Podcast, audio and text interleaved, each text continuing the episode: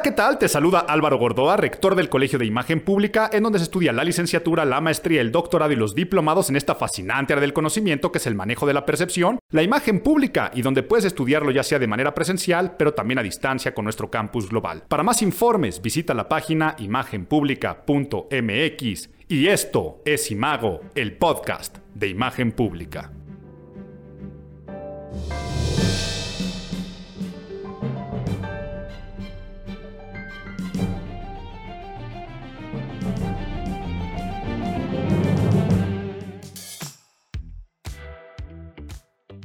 Septiembre se nos fue septiembre, pero con septiembre también se dio inicio formal a lo que yo le llamo el cuatrimestre de las creencias. Los últimos cuatro meses del año, los que terminan con pre, septiembre, octubre, noviembre y diciembre, Cuatrimestre de creencias que nos nublan la razón y que nos guían y nos hacen actuar con el corazón, con el sentimiento, con sensaciones a flor de piel que no por algo también son los considerados cuatrimestres más felices del año para unos, los que más anhelan, los que más esperan, y para otros los más tristes y difíciles, donde incluso se puede llegar a disparar la depresión. Y es que yo digo que una vez que te comes en México el primer chile en nogada, se acabó el año. Quiere decir que tu mente se pone en un espíritu más festivo y todas aquellas promesas de inicio de año que no se cumplieron, pues ya se empiezan a postergar para el siguiente año. Empieza también la comedera, la bebedera y empezamos a guiarnos por una serie de simbolismos y significados que van desde la parte más cultural, por ejemplo, en México desde el nacionalismo. Septiembre la gente lo relaciona en México con el mes patrio y espera al 15-16 de septiembre a dar el grito y se llena todo de banderitas, pero luego nos pasamos a los meses de octubre, noviembre y por ahí desde esta mezcla y crisoles de la cultura norteamericana con el Halloween, pero por supuesto el gran día de muertos para la parte de noviembre. Y si nos vamos para Estados Unidos, el Thanksgiving en noviembre, el Día de Gracias, darle gracias a todo lo bueno que podemos tener, pero también ya esa tradición cada vez se permea más en México y en Latinoamérica, entonces también se empiezan a convertir en los meses de la familia, de las reuniones de los amigos, y si ya nos metemos a diciembre, pues sabemos que finalmente diciembre, el mes de la reflexión, pero también de la Navidad, para las personas que practican diferentes formas de religiosidad, puede ser pues desde las fiestas más importantes de las religiones cristianas, pero también de entre otras cosmovisiones, el fin de año, lo que representa como tal.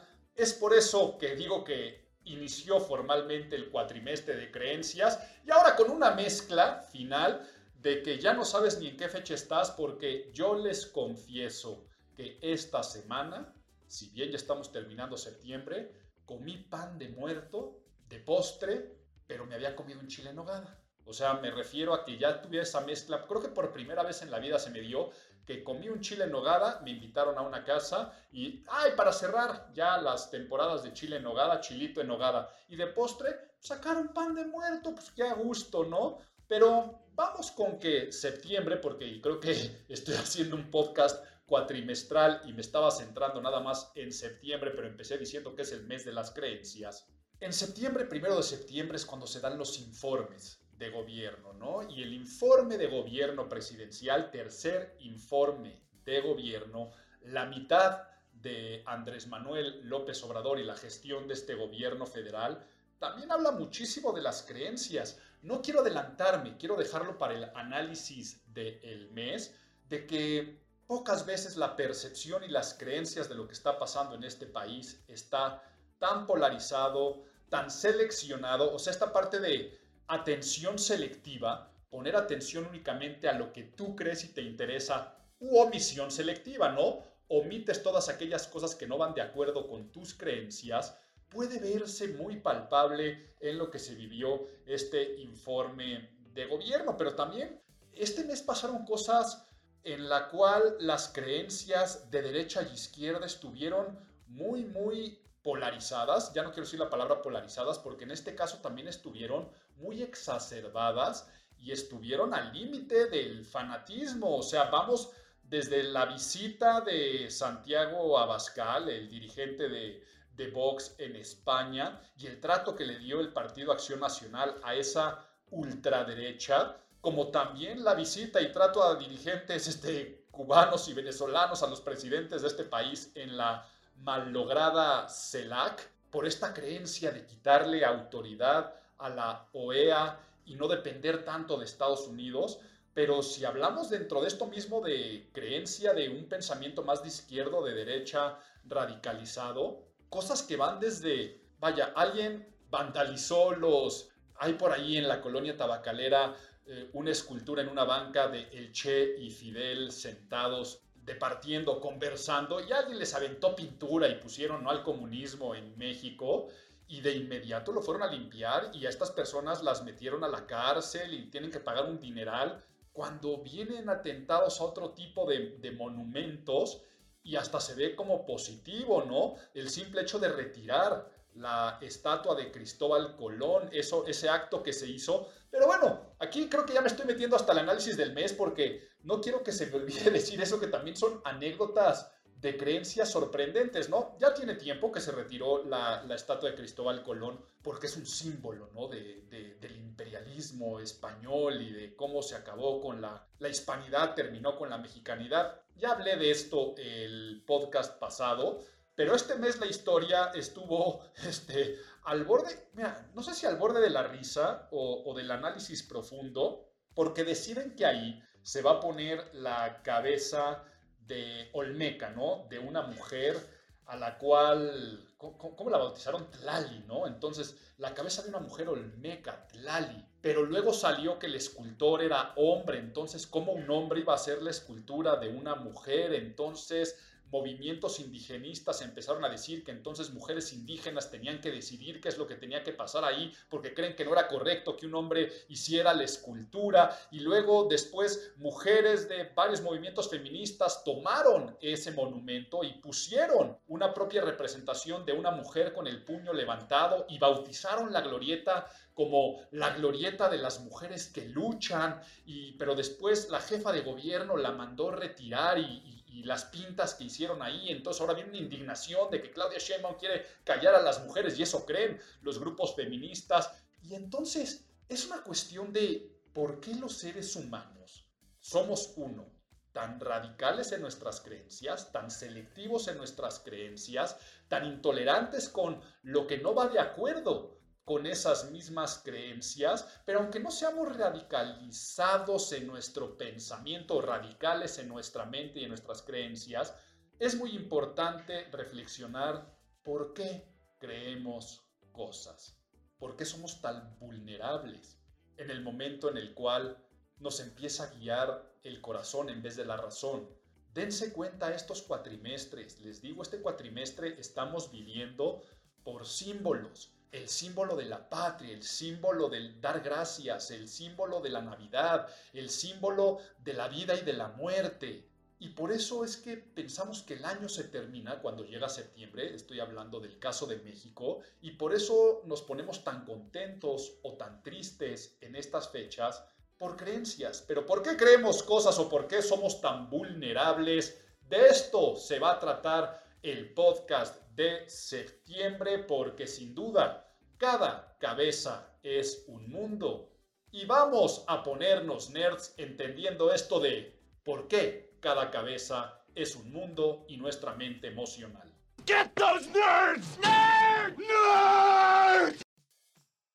Para entender por qué cada cabeza es un mundo o esta expresión coloquial, tenemos que explicar el proceso de percepción. Muchas veces me han escuchado decir que imagen es percepción. Es la definición que damos en el Colegio de Imagen Pública más sencilla para explicar qué es imagen, ¿no? Es esta figura, representación, semejanza o apariencia de una cosa en nuestra mente. Es el recuerdo que se te queda grabado después de tener una experiencia vivencial. Pero hay que entender el proceso desde la parte física, o sea, física neurológica, y llevado hacia la parte psicológica para entender cómo concebimos el mundo y cómo se crean las creencias de las que vamos a hablar en el podcast de este mes.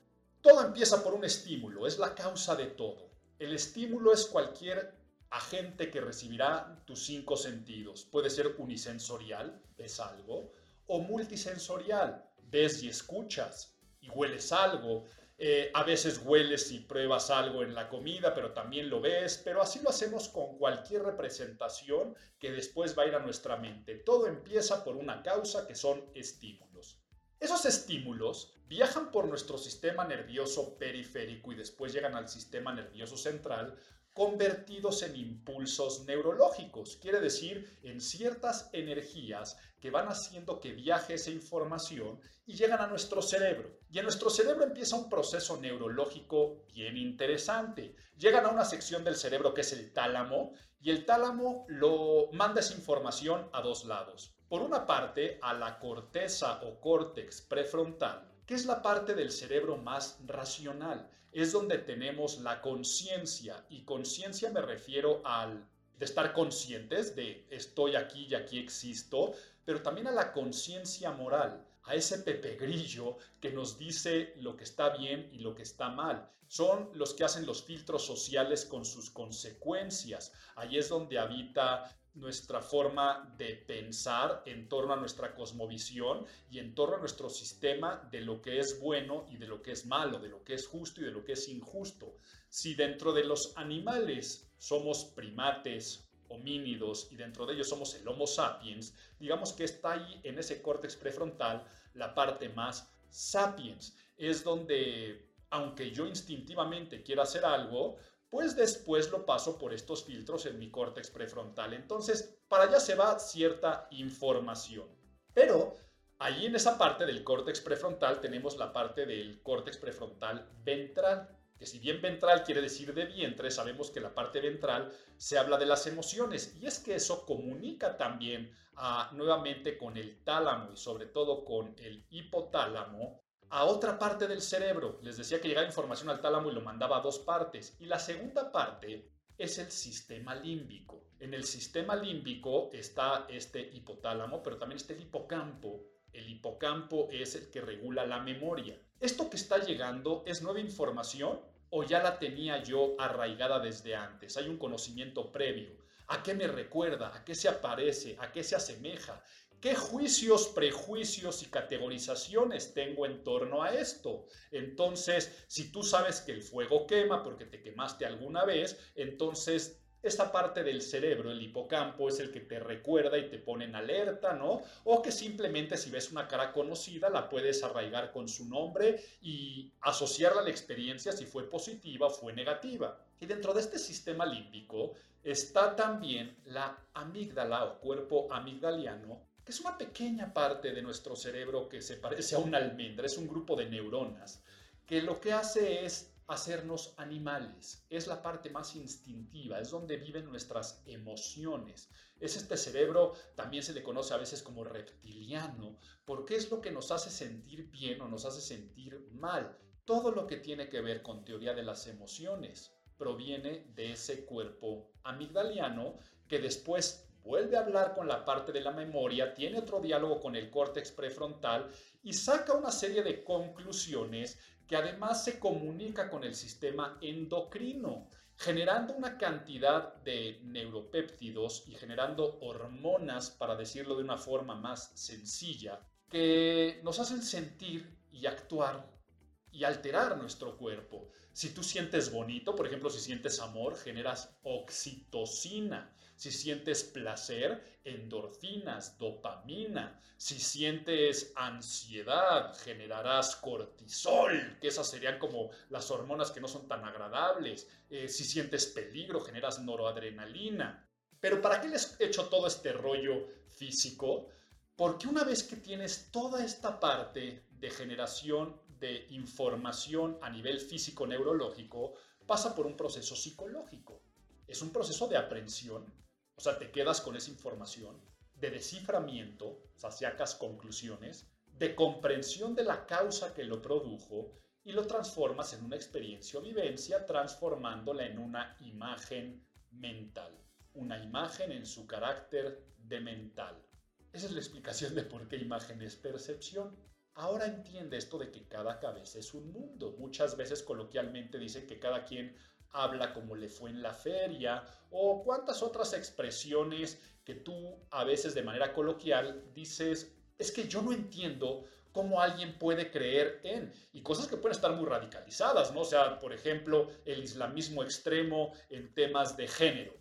Eh, ahora en México que está tan a debate la interrupción legal del embarazo y que por fin se da ese gran paso de progreso, pero mucha gente que me esté escuchando podría decir, Álvaro, ¿cómo estás diciendo que un paso de progreso, que estás en contra de la vida? Y así podríamos hablar de tantas cosas como los alimentos que comemos, Oye, está bien comer carne, no, está mal comer carne, el respeto a los animales, pero además de esos animales, ¿cuál sí me como y por qué sí me lo como y por qué otros animales no me los puedo comer? Y en otros países se pueden llegar a comer ese tipo de animales. Ponemos el caso polémico de algunas regiones asiáticas, en China, por ejemplo, eh, del consumo de perro, ¿no? Entonces, o en Italia, el caballo. ¿Y por qué en otras regiones se pensará que el caballo o el perro pues tiene más derechos que el cerdo o que la vaca? Pero me estoy perdiendo un poco de esta parte de vamos a ponernos nerds, porque lo que quiero que entendamos es que así es donde tú finalmente configuras tu mundo. Y dentro de estas experiencias que vas arraigando, creas prejuicios. Y entendamos claramente la palabra. Juicio es una opinión. Y prejuicio, digamos que ahí trae la parte de ponerle el prefijo pre antes o que ya tienes. Un prejuicio es una opinión que ya tenías arraigada. Y en base a tus prejuicios actúas y reaccionas. Y entonces crees cosas como que tú crees que en septiembre tienes que comerte un chile en nogada para poder conmemorar la independencia, pero en su momento las monjitas que lo crearon también tenían toda esa creencia en torno a que tenían que celebrar o en Día de Muertos. En el Día de Muertos creemos que tenemos que poner un altar con la comida favorita, pero si nos vamos a épocas prehispánicas, pues esa creencia estaba arraigada, pero luego cuando llegó la parte de la conquista y vino la parte de tratar de meter la cosmovisión cristiana, se utiliza la Eucaristía. Esto lo he contado en otros podcasts cuando la sección de Abuelito Cuéntame un cuento del pan de muerto. Me imagino que si van a octubre o noviembre del año pasado o antepasado, porque esa historia me cuenta, este, me encanta, utilizan las creencias preexistentes para crear nuevas creencias, pero incluso también se puso una nueva cosmovisión y religión. Si nos vamos a la parte de de, la conquista. Como igual, ¿no? Creo que tengo que pasar con, con mi familia el Día de Acción de Gracias o la Navidad. Y creo que tengo que dar regalos. Y creo que tengo que recibir regalos. Y en épocas de mi vida eh, creo que tengo que recibir regalos de un ser que se mete por la chimenea y después seguimos con creencias que son totalmente emocionales. Y es que una vez que nosotros creemos algo, se nubla la razón, porque nuestra razón finalmente no va a ser juicios, nunca los va a ser. Y ojo con lo que estoy diciendo, que es bien complejo y puede prestarse a mucho debate, objetivos. Siempre pasaremos por un filtro de subjetividades, de creencias personales. Sí, puede haber investigaciones académicas de una índole en la cual este, ahí están las pruebas y están los hechos, pero hasta los propios investigadores académicos pues tienen sus propios prejuicios y tienen sus propias creencias y tienen sus propias teorías que defenderán o no defenderán. Y es que es bien difícil ver al mundo desde una óptica de total objetividad. Cada cabeza es un mundo. Ahora hay personas que pueden atemperar, para decirlo porque es parte de tu temperamento y de tu carácter, eh, también tus creencias, sobre todo del carácter, porque se te fueron formando. Hay personas que pueden controlar esta cuestión de ver las cuestiones, eh, este, perdón, el mundo, de verlo de una forma mucho más objetivo. Pero la realidad es que el mundo es lo que tú eliges creer, de dónde vienes, hacia dónde vas, qué pasa después de la muerte. ¿Existe un Dios? Y así lo ves con tu espiritualidad y religiosidad, pero también lo ves con los sistemas económicos, los sistemas políticos. Hace un rato hablaba de ultraizquierda y ultraderecha y de cualquier polarización. ¿Cómo puedes creer que el presidente está haciendo bien las cosas o que está haciendo mal las cosas? Y ya que nos pusimos nerds, ya que hablamos en torno a por qué creemos, ahora ve la relación de eso que les decía del sistema endocrino y estos neurotransmisores cuando hablamos de la famosa mente emocional. La mente emocional es cuando sacamos esas conclusiones, decide y pone a actuar a nuestro organismo sin realmente pensar en por qué estamos haciendo algo. Porque hay personas decididas a comprar ropas de marca que el valor objetivo, por ejemplo, Valenciaga sacó unas t-shirts y unas gorras de Fortnite, este, este juego, ¿no? Y la t-shirt te cuesta 500 dólares y es una t-shirt blanca que dice Fortnite. O sea, por Dios, pero hay personas que creen que eso es lo que vale y que lo tiene que comprar por la mente emocional. Digo que decide y pone a actuar al resto del organismo sin pensar en qué o por qué está haciendo algo, porque pasaría lo mismo con una bolsa de lujo. La gente no está comprando la bolsa, está comprando el estatus, el prestigio, la pertenencia, eh, la envidia, como quien vota por un partido por otro, lo que está votando es por una esperanza, no por una persona, un partido político. Está pensando que va a haber menos inseguridad o que va a tener más dinero o que se va a apoyar más al campo o lo que sea que tú creas que va a pasar si es que gana alguien, pero igual la gran mayoría del voto sabemos que es de castigo y se hace con el corazón, con esa mente emocional. Y la mente emocional, como yo decía, no es objetiva, es bastante subjetiva, pero para nosotros pareciera que es lo más objetivo que hay. Porque cuando tomamos decisiones con la mente emocional, nos produce una sensación de certeza inigualable, porque se despierta lo que es la intuición. Y la intuición, ese sexto sentido, ese melatismo, es el que te hace tomar la gran mayoría de las decisiones en la vida de una forma totalmente intuitiva y de una forma extremadamente emocional. Vamos entonces a meternos a hablar, como digo, de las creencias. Ya entendimos esta parte tan interesante de por qué creemos las cosas, pero dentro de todo esto que les estoy contando, hubo una anécdota padrísima en este septiembre en torno a esta visita del político español de Vox, Santiago Abascal, de ultraderecha, muy radical, y el trato que le dio el Partido Acción Nacional, pero hubo una anécdota de un tuit que puso, en el cual escribió México con J, y se generó una gran controversia en torno a ese tuit, pero por eso mejor quiero contarles un cuento. ¿Me cuentas un cuento?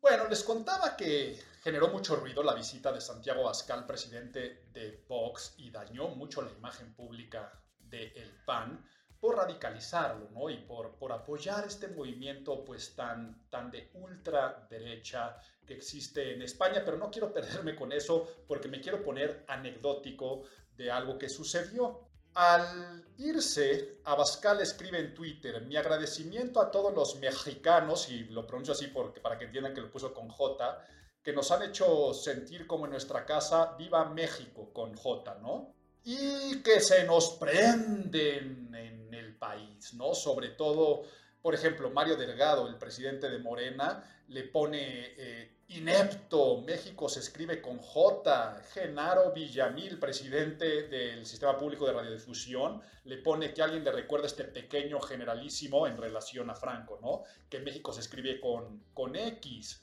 y luego habla de voz y Vox, pero ya sí me podría seguir, ¿no? Con tantas críticas, y se vuelve a poner a discusión algo que está en discusión más de dos siglos. Y entonces la historia que quiero contarles es una historia progresista, es una historia de progreso del uso de la lengua y en un torno semántico total del uso de la X y la J. De hecho, durante casi dos siglos la única forma reconocida por la Real Academia Española fue con J. Fue hasta 1992, bien reciente, cuando la RAE este, reconoce la grafía con X, ¿no? Aunque en México la utilizáramos, la Real Academia Española decía que se escribía con J, pero ahí había una regla. Eh, existe una regla. La Real Academia Española hace excepciones en nombres propios. O sea, tú te puedes llamar Jimena con J, con X o con G, porque dice que nombres propios, o sea, cuando se convierte en un sustantivo propio, que estás bautizando algo, es como, imagínate que tú le quieres poner a quieres crear una marca, ¿no? Y tú decides crear una marca de lo que quieras y quieres inventarte una palabra, aunque esa palabra no existe, al ser un nombre propio, pues ya existe y tú decides cómo le escribes. Sé que me estás entendiendo esta explicación, pero te voy a poner hasta un ejemplo de mi caso personal.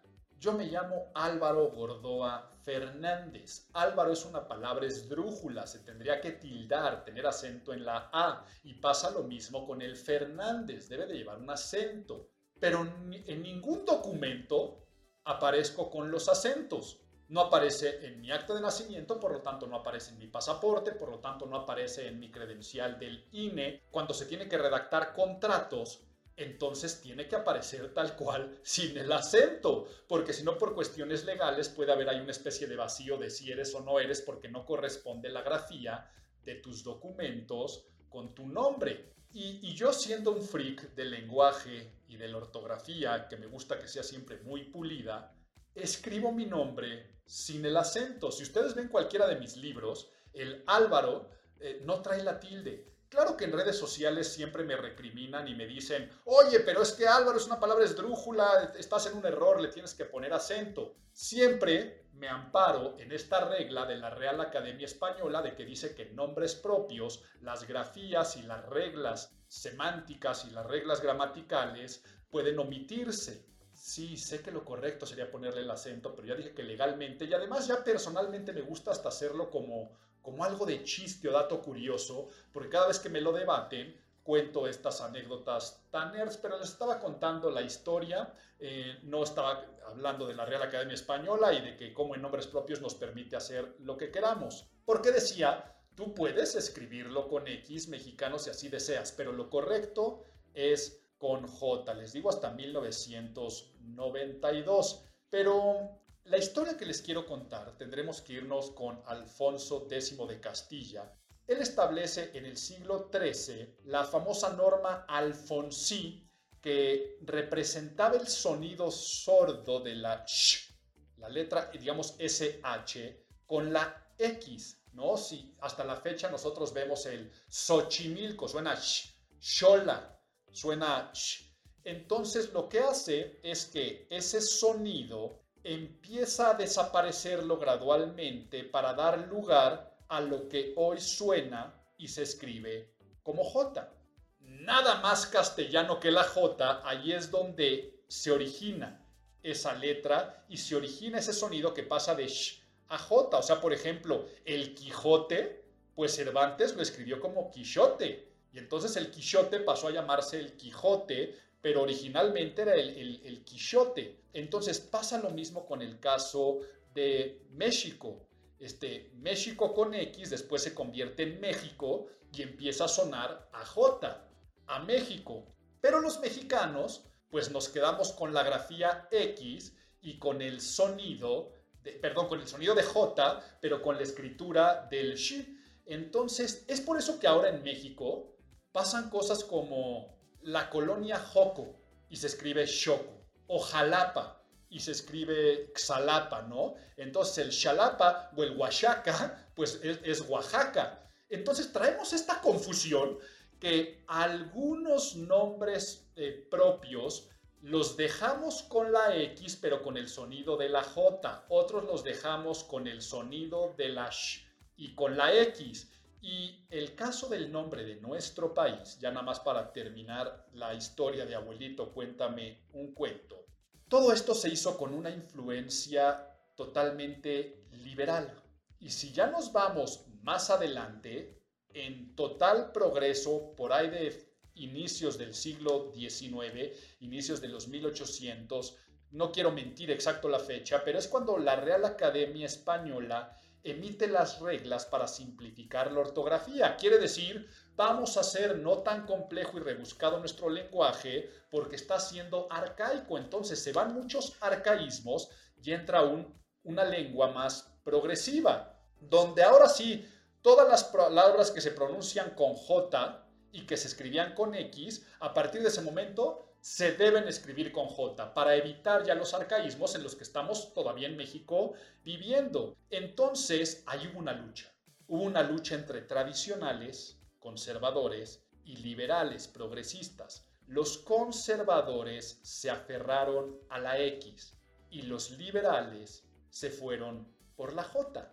Quiere decir que era una cuestión de progreso. Leí por ahí eh, un artículo muy interesante de Sergio Sarmiento donde contaba la anécdota de que cuando Juan O'Donoghue y Agustín de Iturbide se, se empezaron a ostentar con sus cargos, Agustín de Iturbide se puso jefe del ejército imperial mexicano de las tres garantías, con J. La forma totalmente liberal, o sea, pensamos que ahí lo que tenía que haber era un sentimiento de progreso, entonces de una manera radical, él decide ponerlo con J, ¿no?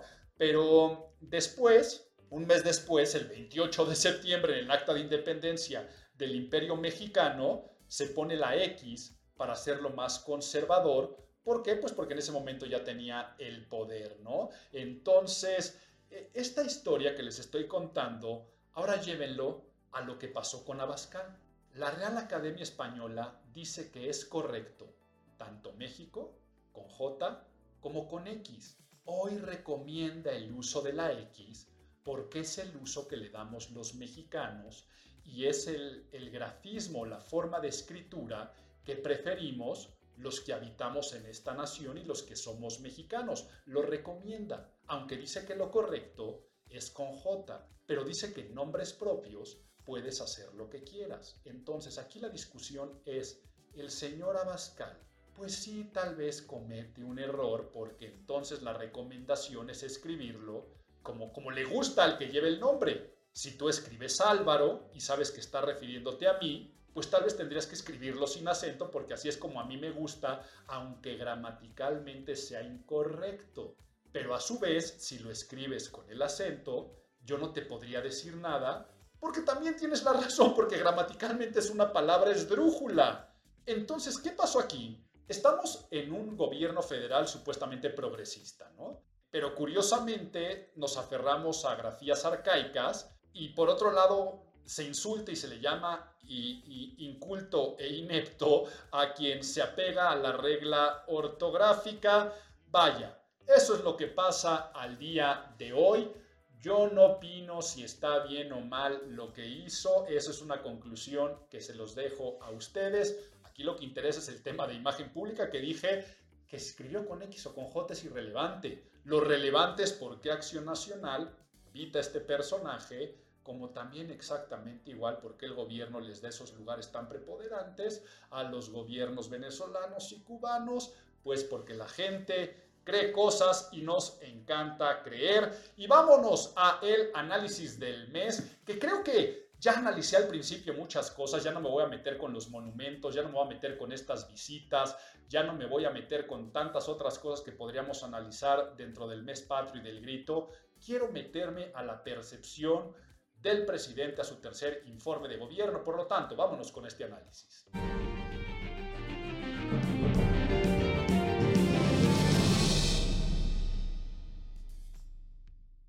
Tercer informe de gobierno de Andrés Manuel López Obrador y es un gran momento para poder analizar la popularidad y la percepción del gobierno federal a la mitad de su mandato. Y hace un rato dije que es bien difícil hacer análisis objetivos en esta vida. Por lo tanto, yo empiezo preguntándote, ¿cómo evalúas a tres años de gobierno la gestión? Y te lo voy a poner con algunas preguntas, la más sencilla de todas, ¿no? ¿Apruebas o desapruebas la forma como Andrés Manuel López Obrador está haciendo su trabajo como presidente?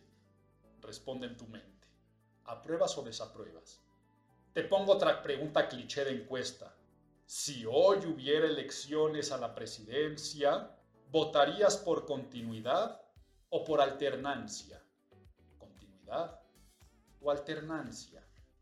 Yo no sé qué respondiste y tampoco te voy a revelar lo que yo crea por esa poca objetividad, por eso me voy a basar en encuestas, estudios, porque siempre que es el informe de gobierno y siempre que es la mitad de un sexenio, Muchas empresas, muchas compañías, muchos medios de comunicación, muchos analistas sacan sus estudios de opinión de mercado, sus encuestas de percepción. Y ahora vamos a ver la lectura que le doy yo y las conclusiones que sacamos con lo que hemos estado hablando en torno a las creencias. Ya sabemos cómo se generan las creencias y la parte de omisión selectiva, quiere decir omito lo que a mí en mi cabeza no me agrada y únicamente selecciono las cosas que me convienen. Entonces tú podrías centrarte en lo bueno o en lo malo, pero me pongo aquí con total objetividad a sacar algunas declaraciones del señor presidente en su tercer informe de gobierno. Cosas que dijo él. La economía va creciendo y crecerá alrededor del 6%. Eso es lo que dijo. Ahora, si nos vamos objetivamente, la realidad es que México viene en una caída de arriba del 8% desde el 2020, ¿no? Es una de las peores caídas eh, de la historia. Pero, ¿tú qué crees? ¿Va en aumento la economía o va para abajo? De, de delincuencia y violencia. ¿Qué dijo el presidente en su informe? En el tiempo que llevamos en el gobierno se redujeron los homicidios 0.5%. Ahora, veamos otros estudios que dicen que agosto cerró con arriba de 2.500 homicidios, 78, más de 78 al día, una de las cifras más altas de la última década, y que el número de homicidios en relación al sexenio de Felipe Calderón se ha duplicado y también ha crecido con el de Enrique Peña Nieto. ¿Qué crees tú? Eh, o por ejemplo, dijo, los medicamentos se seguirán entregando de forma gratuita y todos tienen acceso a los medicamentos. Cuando por el otro lado sabemos que la compra consolidada de medicamentos por parte del gobierno ha hecho y después comprar a farmacéuticas extranjeras ha traído una terrible escasez eh, hasta que hace que padres de familia se manifiesten porque no hay tratamientos oncológicos. O dice que en su gobierno no se tolera la corrupción y se permite la impunidad y que se tipificó la corrupción como un delito grave. Pues cuando yo no conozco ninguna sola sentencia condenatoria contra algún funcionario o alguna red de corrupción que digan que la sentencia está en esta parte de que si ya se tipificó como delito grave, pues yo no he visto ninguna noticia en estos tres años de alguien que se le haya dictado una sentencia por el tema de corrupción. Entonces, ¿qué crees tú? Y te digo qué es lo que cree México. México lo que está creyendo es en la pregunta que te dije, aprueba o desaprueba la forma como AMLO está haciendo su trabajo como presidente. 60% aprueba la forma como AMLO está haciendo su trabajo como presidente y estos números de tres años de gobierno son más altos que sus últimos tres este, antecesores. Quiere decir, trae mejores números que Enrique Peña Nieto, trae mejores números que Felipe Calderón, trae mejores números que Vicente Fox. Tener 60% de aceptación son números muy, muy altos y únicamente un 37% lo desaprueba. Pero vean qué es lo curioso. Las encuestas, cuando hablan de deterioro en seguridad o crecimiento en seguridad y crecimiento deterioro en economía, en lo que va del gobierno del presidente Andrés Manuel López Obrador, diría que ha aumentado el crimen organizado. La gente dice en un 52% que ha aumentado. En un 51% dice que ha aumentado la violencia en el país en un 51% dice que ha aumentado la inseguridad. Y de la economía, la gente dice que un 46% ha empeorado la economía y no es que el resto diga que ha aumentado, solamente un 31% dice que ha aumentado. Y que la situación personal económica, solamente un 28% dice que ha aumentado. Luego arriba de un 40% dice que ha empeorado. Vean qué esquizofrénica percepción tenemos en México. Y dije tenemos porque recuerden que una encuesta habla de una generalidad. No estoy diciendo que tú creas esto. Por eso te hice las preguntas al inicio. Pero vean qué forma tan esquizofrénica me refiero a estos polos tan opuestos que conviven, o bipolar, si lo quiero decir de alguna otra forma, en la cual la gente cree que hay mucho más inseguridad. La economía está deteriorada, pero por el otro lado, 6 de cada 10 aprueban la forma como el presidente está haciendo su trabajo. Y si ya nos vamos a la famosa consulta eh, que se pretende hacer en forma eh, de estar a favor o en contra de que se haga una consulta para decidir si López Obrador continúa o no como presidente, el 60% está a favor de esta consulta, pero ¿cuáles serían los resultados? Los resultados serían que un 70%, se asume de aprobación, estaría de acuerdo en que el presidente continúe su gestión de aquí a que termine el sexenio. Aunque haya aumentado la inseguridad, la presencia del crimen organizado, la violencia en el país, eh, la gente piensa que el narcotráfico no está tan controlado, la gente piensa que hay eh, menores oportunidades laborales, la gente piensa que hay mayor violencia en contra de la mujer, la gente piensa que no se están persiguiendo los crímenes. Entonces, pero por el otro lado, aprueban al presidente, 60% a favor y 70% quieren que continúe. ¿Por qué pasan este tipo de cosas? Y bueno, me faltó decirles la otra pregunta que les dije, que si hubieran elecciones, si hoy hubiera elecciones para presidente de la República, ¿por qué partido votaría?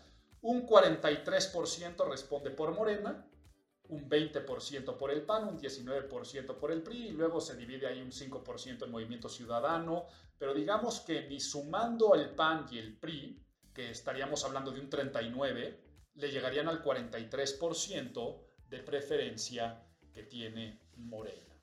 Pero aquí viene entonces la pregunta del millón. ¿Por qué pasan este tipo de cosas? Y la respuesta es, no lo sé. y por eso es tan interesante este análisis. ¿Por qué los cerebros, por un lado, creen que las cosas van peor, pero por el otro lado creen que el presidente está haciendo bien su trabajo? ¿Por qué creemos cosas? Pues vete a la parte de nerds de cómo se generan creencias, pero el pilón de hoy nos va a ayudar a responder muchas de estas preguntas de por qué creemos cosas. No se lo pierdan porque hoy cambiamos el formato en esta ocasión especial del pilón. Que vuelva, que vuelva el pilón. Que vuelva, que vuelva el pilón. El detalle bonito, la costumbre que alegra el corazón. Pues bueno, como bien les dije, el pilón de este podcast cambia y para los que son fans del el podcast de Imago, se dieron cuenta que tal vez no tuvimos la sección de Nadie te preguntó. Y es que hoy hacemos una unión entre las dos secciones porque en el pilón siempre recomiendo libros o series o cosas que nos hacen mejores. Y en la de Nadie te preguntó, pues damos tips y recomendaciones. Por lo tanto, hoy les voy a recomendar un libro y nos vamos a llenar de recomendaciones. Y el pilón que les doy es el libro negro de la persuasión de Alejandro Llantada, quien es el director asociado de The Persuasion Institute of the America. Y es un libro donde van a aprender ustedes muchas técnicas de cómo poder mover, incitar, motivar a los demás a través del arte de la persuasión. El libro negro de la persuasión, pero ¿qué creen? Que decidí ¿Por qué mejor no invitar a Alejandro Llantada al podcast de Imagen Pública, al podcast de Imago, para hablar de todo lo que hemos estado charlando en este episodio, de nuestras creencias, de por qué nos dejamos influenciar y por qué tenemos esta necesidad humana de tener una ideología y por supuesto defenderla y pensar que el mundo es así de una falsa objetividad cuando nuestra mente es totalmente subjetiva. Por lo tanto, te doy la bienvenida, mi estimado Alejandro Llantada, y ahorita te presento como se debe. ¿Cómo estás? Álvaro, encantado de estar aquí. Gracias, gracias por recomendar mi libro, mismo que, que deben de leer también porque eh, tú me hiciste favor de, escribir el prólogo y estoy muy agradecido por ello. Y bueno, también porque damos clases justo de ese tema y es nuestro, nuestro libro de cabecera para la clase de persuasión y propaganda aquí en el Colegio de Imagen Pública. Entonces, yo creo que todos los que estén interesados en tu podcast eh, se interesarán en la materia y, en los conceptos que vienen eh, en ese libro. Ya eso iba Alejandro para dar la presentación formal. El libro negro de la persuasión, de entrada quiero que sepan que es un bestseller, ¿ok? Considerado por Amazon uno de los libros más vendidos en el tema de persuasión. Ya les dije que es director asociado del Instituto de Persuasión de las Américas, es consultor en imagen pública, es conferencista, cuenta con muchos estudios, pero como bien lo acaba de mencionar, es un gran honor tener a Alejandro Yantada como maestro en el Colegio de Imagen Pública a nivel maestría es titular de la materia que se llama Persuasión y Propaganda y como bien lo acaba de decir, el libro negro de la persuasión es libro de texto para todo aquel que quiere ser consultor en imagen pública. Por lo tanto, sin mayor preámbulo, Alejandro, ¿por qué creemos cosas los seres humanos? Pero sobre todo, ¿para qué nos sirve creer? Mira, ¿por qué? Es, es un tema difícil. Analizándolo, podemos encontrar que puede ser incluso biológico, es una necesidad. Eh, así como tenemos sed, necesitamos creer. Probablemente viene de nuestra inteligencia, nuestro, nuestro intelecto y nuestra conciencia nos obligan a preguntarnos cosas. Y ante la escasez de respuestas que hemos tenido eh, eh, históricamente, incluso ahora que podemos sentirnos los muy, muy por haber llegado a la Luna en 1968 o por tener X o Y avance tecnológico, de todos modos las, las preguntas siguen abiertas. Eh, somos seres filosóficos que nos preguntamos cosas y ante la falta de respuestas, pues no queda otra cosa más que creer, ¿no? Si yo creo, soy. digamos, la famosa frase de cogito ergo sum, de pienso luego entonces existo, pues es más bien pienso porque creo que pienso, realmente lo que está sucediendo es que me estoy identificando con algo, luego entonces existo. Y, esto no lo digo yo, ¿eh? así como tenemos eh, en los occidentales en nuestra ideología, en un, eh, digamos, en nuestro estante de, jerarquías, pues a la cultura grecorromana como algo, eh, digamos, muy racional, pues los hindús piensan justo que, este cogito ergo sum puede ser el principio de caer en una ilusión. Entonces, el por qué eh, es difícil de llegar al por qué, pero sí podemos saber luego qué, para qué nos sirve. Pues nos sirve para sentirnos bien, digamos que el, ser humano ancestral, podemos imaginarlo perfectamente, ignorante de cualquier situación de la naturaleza, como cuando cae un rayo o el sol o la luna, ¿qué es? ¿Y qué haces? Bueno, pues tú como ser humano ancestral volteas y dices, es que eso debe de ser mi padre, ese debe de ser mi Dios, el, sol es lo más grande, es lo que nos alumbra y, y, puedes construir una serie de ideas y valores y creencias, que justo eso es una ideología, para sentirte tranquilo y también para tener identificación, porque si hay un Dios, luego entonces tú también crees en ese Dios, sí, yo también, y tú, yo también, y entonces somos un grupo de personas que creen en Dios. Y luego entonces podemos usar una serie de rituales, podemos usar vestuarios, podemos tener ideas en común y construir. El por qué lo necesitamos es porque el ser humano construye. Justo como las hormigas construyen hormigueros, nosotros construimos con ideas y lo que nos unen son justo esas creencias y esas ideas. Luego entonces eh, puede ser que, la ideología sea, eh, digamos, las ideologías sean parte natural del ser humano y necesarias para hacer cualquier cosa.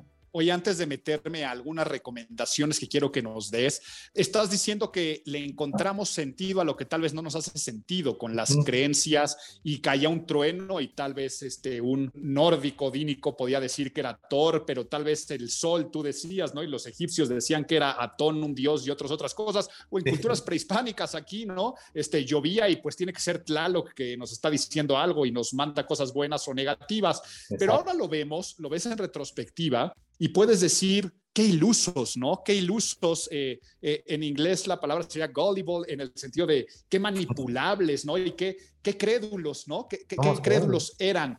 Si nos vamos, yo que sé, a movimientos del siglo XX. Tú sabes muy bien, por ejemplo, todo lo que hizo Edward Bernays para la Primera Guerra Mundial. Eh, y tal vez la gente puede llegar a decir, es que qué crédulos y qué manipulables eran en esas épocas y después en la Segunda Guerra Mundial con el nazismo y qué ilusos, ¿no? Pero ¿se nos quita lo ilusos o simplemente cambia la ilusión? No, yo creo que no se nos quita lo, lo iluso, sino nos encanta, nos encanta ilusionarnos. Eh, digamos, trabajando en una empresa. Bueno, los empresarios lo saben, tú, tú eres empresario y, y, le llamamos cultura organizacional, pero si tú te fijas qué es la cultura organizacional, te vas a dar cuenta que justo es un sistema de creencias de lo que es bueno hacer. ¿No? Es que yo me quedo hasta las 10 de la noche trabajando, es parte de la cultura, y si el jefe no te ve ahí, dice que trabajando hasta las 10 de la noche, pues eres mal visto. Y todo lo contrario, no, es que nosotros somos socialmente responsables y nos gusta la calidad de vida. Y es cultural, bueno, justo esa es una ilusión en la que vivimos, de que pertenecemos a una empresa y que tiene esas, esos valores que son fundamentales y, y valiosos para nuestro crecimiento. Pero es en esa comunidad. ¿No? Y la ilusión sigue hasta en la ciencia, ¿no? Nosotros somos ilusos en cosas muy simples. Somos ilusos hasta en las cosas que son ciertas. Digamos, mm, el típico eh, eh, idea como conspiranoica, ¿no? De que la Tierra es plana.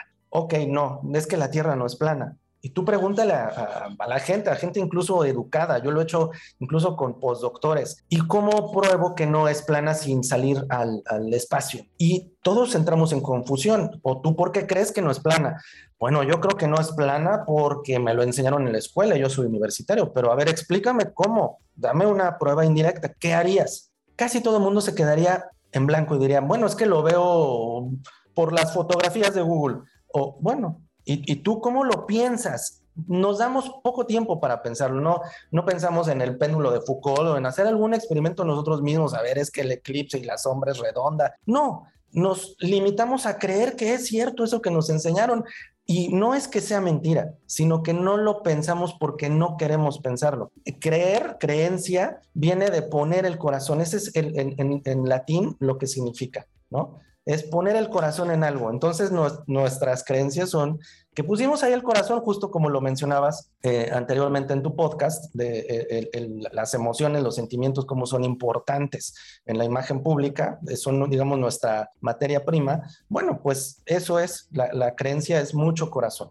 Y, además, eh, dentro de esto que no se nos quita los ilusos, eh, pues sí, tal vez el rayo no le damos una explicación, viene la explicación, pero después viene y qué hay antes de esa explicación, ¿no? O, ok, sí, el sol, pero resulta que cada estrella es un sol más poderoso de esos y conocemos lo infinito del universo y viene el Big Bang y, antes del Big Bang, ¿qué? ¿No? Entonces siempre, siempre habrá algo que nos mantiene esto que algunos le pueden llamar fe, otros le podemos llamar cosmovisiones, otros les podemos llamar las creencias que estamos diciendo aquí de nuestras ideologías, pero es algo que nos ayuda a sentirnos bien, o sea, finalmente nos da una tranquilidad y nos da una armonía pero antes de pasar a las recomendaciones, porque ahora sí prometo, es más, hasta prometo que la cancioncita de Nadie te preguntó la vamos a meter para que no le extrañen.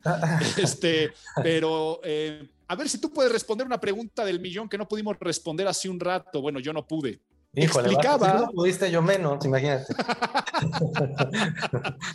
Eh, estábamos hablando que en el, en el informe, tercer informe de gobierno, el presidente declara cosas, ¿no? Pero finalmente estadísticas y estudios no comprueban lo que dice el presidente, pero lo más sorprendente de todo son las encuestas que salieron después de su informe de gobierno en torno a la aceptación.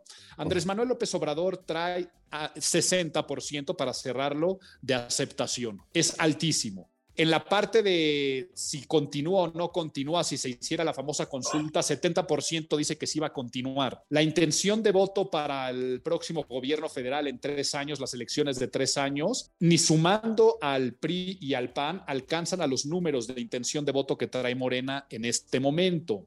Pero por el otro lado, la gente percibe y cree que ha subido la inseguridad, que el crimen organizado está desatado, que ha bajado la economía y el empleo, percibe que su calidad de vida es menor, percibe que hay mayor violencia en el país y en torno a la violencia de las mujeres, para poner un ejemplo. O sea, la gente cree que vamos peor, pero por el otro lado el mexicano cree que el presidente está haciendo bien su trabajo. Entonces, ¿qué pasa con esas disonancias cognitivas de creencias? ¿Podemos creer en agua y aceite que se pueden mezclar o qué es lo que pasa? Eh, qué padre pregunta, de verdad, e, es, eso es muy interesante. Pues qué bueno que mencionaste el término disonancia cognitiva, porque justo la, la disonancia cognitiva funciona así como lo acabas de describir. Digamos, tú quieres a alguien y ese alguien hace algo malo, ¿no?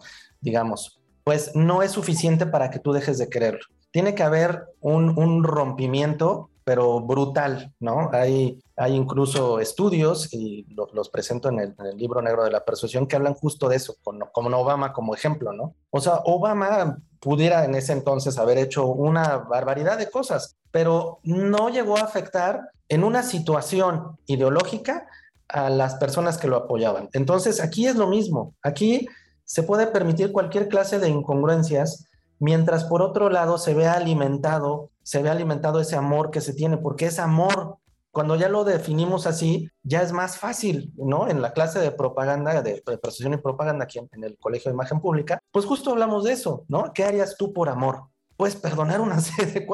¿Quién no ha perdonado cosas por amor? Pero brutales, de las más horribles. Es lo mismo. Entonces, es simplemente un yo te amo aunque suene en política un poco raro, pero ese es el ideal, ¿no? Del político, quiere que lo amen. Y este cuate lo logró. Y, el, y lo que habla es en un lenguaje que no va codificado a muchas personas en México, pero sí a la mayoría. Entonces es una codificación, digamos, que podemos comparar con la que tenía Trump, ¿no? Que se nos hacía inverosímil a los mexicanos que un muro fuera de tener algo. Eh, de hecho, bueno, así nos suceden digamos, la invasión mexicana hacia Estados Unidos no, no, sucede a través de esa frontera, sucede de mil formas, ¿no? Entonces, es ilógico, pero no lo es si nos vamos al, al, mundo que tú conoces muy bien, de los símbolos. Entonces, simbólicamente, él está ganando y eso es lo importante. El muro funciona porque es simbólico, porque alimenta una parte del ser humano que es necesaria simbólicamente como en las religiones, ¿no? Es como ese ritual al que no sé, yo, yo soy católico, no soy ajeno a esa ideología, aunque reconozco que lo es. Y, si gastas, tomas la comunión, bueno, te sientes bien. Aquí es lo mismo. Y si te fijas, él, eh, digamos, hablando de, de, cosas que a ti también te interesan mucho de Carl Jung, Carl Jung decía que Hitler era Odín, ¿no? Que era este Dios que regresaba a liberar al pueblo. Bueno, pensemos en quién es Andrés Manuel Obrador eh, eh, simbólicamente. ¿Cómo es, digamos, el retablo donde está allá, atrás hay un póster con Quetzalcoatl? No es una exageración, él es una representación simbólica de alguien que viene a una especie de, por no decirle revancha, pero sí de, de, ajusticiamiento hacia la mayoría, hacia su pueblo. Y justo como Odín iba a regresar, ¿no? Entonces, pues es eso, es una justicia social simbólica, donde el avión presidencial no importa si se desquerrifa o no, pero el chiste es que no lo tienen, no lo tiene Peña Nieto, símbolos como la casa de este, como los pinos, y en fin, ¿no? Es un lenguaje simbólico que, que llena, digamos, como en este sueño, ¿no? Es como como un onirismo donde en el sueño suceden cosas satisfactorias, aunque tú sabes que no estás comiendo nada más que crees que estás comiendo un hot dog y te estás mordiendo la mano en el sueño, ¿no? Pero es la, la, ilusión y de lo que hablamos, que cómo te hace sentir bien. Entonces Andrés Manuel hace sentir bien a la gente y no es con comida y no es con trabajo ni es con seguridad. Entonces ya tenemos la respuesta por qué pasan esas cosas en nuestras creencias. La respuesta es porque Andrés Manuel López Obrador es una ilusión, es una creencia, es un símbolo, es Odín. Digamos que ahí está. Entonces, ¿por qué pasan eso? Porque finalmente no es la persona, es la creencia de la persona. Bueno, vámonos entonces ahora sí con tips y les prometí que hasta les iba a poner cortinilla de sección de Nadie te preguntó. Vámonos.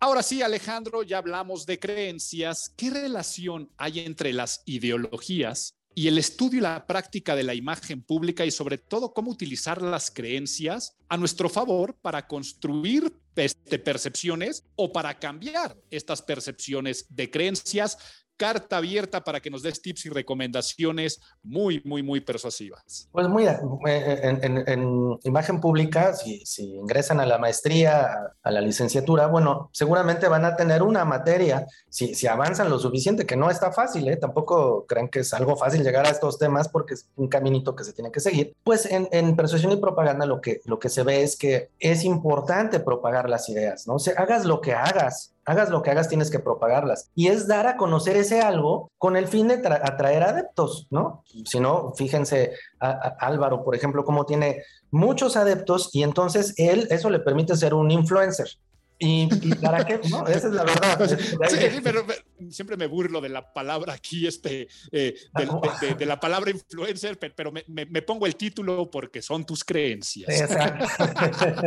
pero bueno, seguimos. Y, bueno, y, nos ayuda también, fíjate, eso que decimos, y pensamos en alguien, seguramente muchos te escuchan porque quieren emular eso, quieren ver cómo ser influencers, es lo de hoy, digamos, o creadores de contenido, ¿no? Mínimo. Pues mucho de eso tiene que ver con fines ideológicos, de ahí puedes derivarlo a la política, ¿no? Un, eh, algo muy básico, eh, conceptos que suenan muy básicos, pero son los más poderosos. Hay algo, hay algo en propaganda que le llamamos bandwagon, ¿no? Que es el carro del ganador. Eso tiene su equivalente en ciencias de la persuasión que se llama prueba social. Entonces, si tú quieres influir en los demás, tienes que tener un grupo de personas que dicen que lo que tú estás diciendo es cierto, es bueno, es interesante. Las redes sociales nos permiten eso, ¿no? Mucha gente cuantifica que seas un influencer, microinfluencer o, o nada simplemente por el número de personas que te siguen, como en el caso de Álvaro, pues son millones, ¿no? Entonces, la palabra de Álvaro tiene, digamos, mucho valor porque tiene prueba social. ¿Cómo consigues tu prueba social? Bueno, por ejemplo, para vender libros, si tú quieres vender un libro, tienes que lograr una masa, una masa crítica de personas que le pongan review a tu libro nuevo, ¿no? Y que digan, oye, está muy bueno y, y tal, y te pongan estrellitas. El propio sistema de Amazon está hecho así para que la gente compre más de lo que mucha gente dice que es bueno. Ojo, no quiere decir que ese libro sea muy bueno, es que mucha gente dice que es bueno. Entonces, prueba social. Otro es asociación, ¿no? ¿Con qué te asocias? Dime con quién andas y te diré quién eres. Si a, mí, por ejemplo, me conviene estar aquí, Álvaro es una persona muy querida, y si yo estoy en el colegio, me digo, soy del colegio de imagen pública, eso es una asociación que yo tengo, me da relevancia. Si yo digo, es que tengo un bestseller, bueno, eso es relevancia. Lo mejor es que no lo digas tú, porque entonces ya se, escucha petulante, pero si alguien te, se refiere a ti, te dice, es que él es tal y tal y trabaja en tal, y tiene estos clientes, eso es asociación. Digamos como el Think Different de Apple, la típica campaña donde salía, ya saben, este John Lennon, salía, salía Mohamed Ali, salía Branson, Think Different, Apple. Esa era una asociación perfecta que te hacía pensar, wow, yo también quiero ser de ese club de los genios que usan una Mac. Ese sería otro, ¿no? otro eh, eh, también importante es la autoridad. La autoridad es el famoso ethos. Ya creo que habrán escuchado alguna vez en, este podcast el famoso ethos, patos y logos. El ¿Sabes, que no? ¿Sabes que nunca, ah, sabes que nunca lo he hablado? No, en el podcast creo que nunca he tocado. Eh, lo prometo en el siguiente mes a ver si, si me voy a los tres recursos de la persuasión de Aristóteles en la sección de vamos a ponernos nerds, pero perdón por la interrupción porque no, ¿eh? es una promesa y gracias por recordar que nunca he hablado. Pero decías entonces, estamos hablando de autoridad y de letos. Exactamente, estamos hablando de esa autoridad que te da credibilidad. ¿Cómo la logras? Bueno, pues es una especie de asociación también. Pero ¿cómo influyes a los demás? Fíjate, nos vamos a poner religiosos, que es un tema eh, difícil, pero eso nos deriva en muchas cosas, porque la religión es como la política y como las empresas. Entonces, algo religioso, ¿por qué lo es? Porque hay una autoridad que te dice, es que eso está bien y eso está mal. Esa autoridad proviene de Dios. Bueno, y cuando no hay Dios, ¿quién es la autoridad? Bueno, es que salió publicado en Forbes. Ah, eso te da autoridad. Influye, ¿no? Porque Forbes es una autoridad. Eres doctor en, en imagen pública, ¿no? Bueno, eres doctor, bueno, pues eso te da autoridad, luego entonces tienes credibilidad. Eso es muy importante y creo yo que hoy en día una cosa que hay que subrayar como una recomendación es la autenticidad. La autenticidad, eso, ese tema que tanto se trata y poco se respeta, que lo vemos mucho en imagen pública, de hay que respetar la esencia, ¿no?